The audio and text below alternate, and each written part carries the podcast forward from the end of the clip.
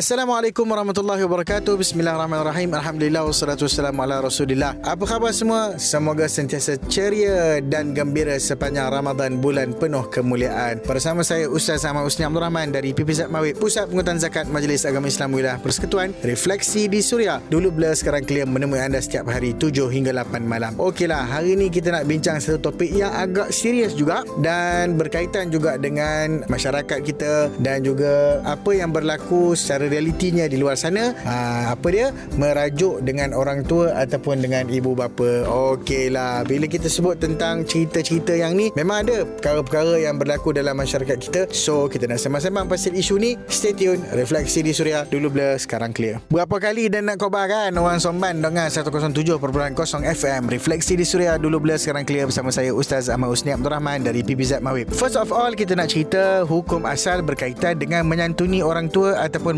mentaati ibu bapa. Dalam suratul An'am ayat 151 Allah dah story kat kita yang bermaksud marilah ku bacakan apa yang Allah haramkan ke atas kamu iaitu janganlah kamu mempersekutukannya dengan sesuatu pun dan berbuat baiklah kepada kedua ibu bapamu. Ayat ini pun dah jelas Allah letak kewajipan mentaati dan berbuat baik kepada ibu bapa seiring dengan larangan mensyirikkan Allah. Eh besar tu bro. Lagipun antara dosa-dosa besar adalah derhaka kepada orang tua. Ini berlaku dengan cara si anak membuat sesuatu yang menyakiti ataupun mengguris kedua perasaan orang tuanya. Apatah lagi kalau ada yang bersifat mencederakan. Nah, yang tu memang dah over dah lah sangat tu. Nabi SAW pun mengingatkan keredaan Allah itu bergantung kepada keredaan ibu bapa. Begitu juga kemurkaan Allah bergantung kepada kemurkaan ibu bapa. So, kita jelaslah bahawa seorang anak wajib mentaati dan menyantuni kedua orang tuanya berdasarkan hujah-hujah daripada Al-Quran dan juga Sunnah. Banyak lagi kita nak story. Stay tune. Refleksi di Suria. Dulu bila sekarang clear. Anda juga boleh layari www.suria.my untuk dengarkan kami secara online. Refleksi di Suria. Dulu bila sekarang clear bersama saya Ustaz Ahmad Usni Abdul Rahman. Habis tu Ustaz, kalau ada anak-anak yang terasa,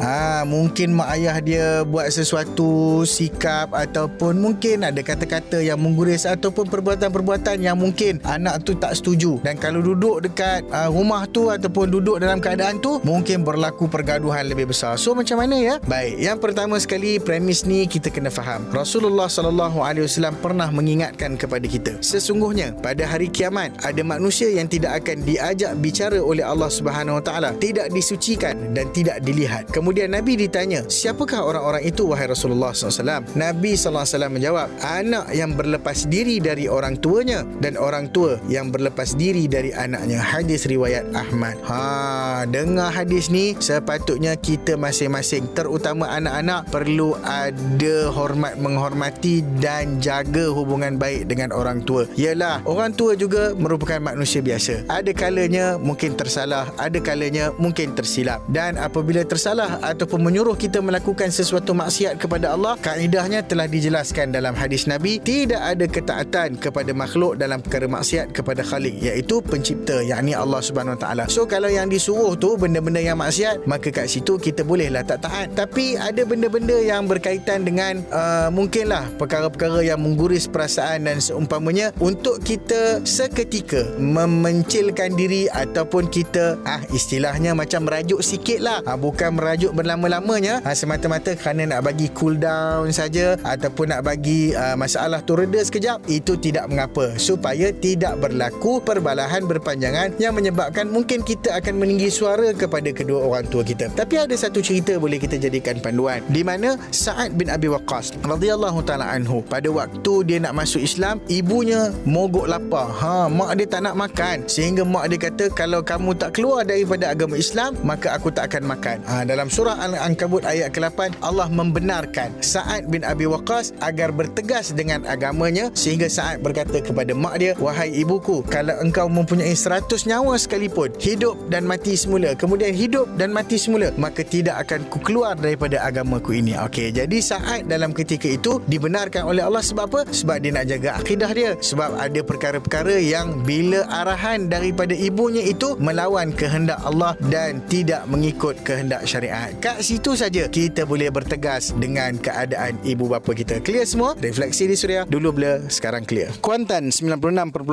FM Refleksi di Suria dulu blur, sekarang clear bersama saya Ustaz Ahmad Husni Abdul Rahman. So, apa nasihat Ustaz Ustaz especially kepada mereka yang ada problem dengan mak ayah. Ni kan dah dekat nak raya ni tak elok lah kita bermasam muka merajuk apa bagai. Betul saya setuju. Dekat-dekat musim perayaan apatah lagi tak kira lah musim perayaan ke bukan kita sepatutnya sebagai anak kita kena menghormati ibu bapa kita. Kita kena faham bahawasanya satu hari nanti kita juga mungkin menjadi ibu bapa dan kita juga mungkin melakukan kesilapan ataupun ketelanjuran yang serupa. Apa-apa pun cara kita menyantuni sama ada kita nak menegur ibu bapa kita. Ataupun kita nak memberi nasihat kepada mereka hendaklah dalam keadaan yang terbaik dan janganlah kita mengangkat suara apatah lagi kita mengherdik memarahi mereka. Kita tetap anak yang perlu menghormati ibu bapa. Tetap mereka itu ibu bapa kita yang pernah melahirkan kita dan menjaga kita dari kecil hinggalah kita dewasa. Kalau ada masalah di kalangan kita cuba kita fokus sebentar kepada perkara-perkara yang menyukakan kita ataupun membahagiakan kita. Jangan fokuskan kepada masalah tersebut. dan kalau boleh elakkan perbincangan dalam perkara-perkara yang akan menimbulkan perselisihan antara kita yang akan menyebabkan rentetan daripada itu. Ada yang merajuk ada yang terasa hati. Sebab yang kita nak utamakan adalah hubungan silaturahim dan yang kita nak utamakan kasih sayang yang berpanjangan sesama keluarga. Okey guys clear semua? Refleksi di suria dulu blur sekarang clear. Ramadan mulia jiwa bertakwa refleksi di suria dulu blur sekarang clear bersama saya Ustaz Ahmad Husni Abdul Rahman. Syukur kepada Tuhan kita sudah sampai kepada penghujung perbincangan. Moga-moga ada panduan yang boleh dijadikan ikutan. Dan ingatlah bahawasanya selamanya kita adalah seorang anak kepada kedua ibu bapa kita. Taatilah mereka selagi mana nyawa mereka dikandung badan. Okeylah kepada rakan-rakan yang nak bertanyakan soalan ataupun nak berkongsi apa-apa cadangan ataupun mungkin perbahasan ataupun tajuk-tajuk untuk kita sembang-sembang boleh WhatsApp Suria di 012 555 1053 atau boleh DM Instagram saya at Ustaz Husni. Jangan lupa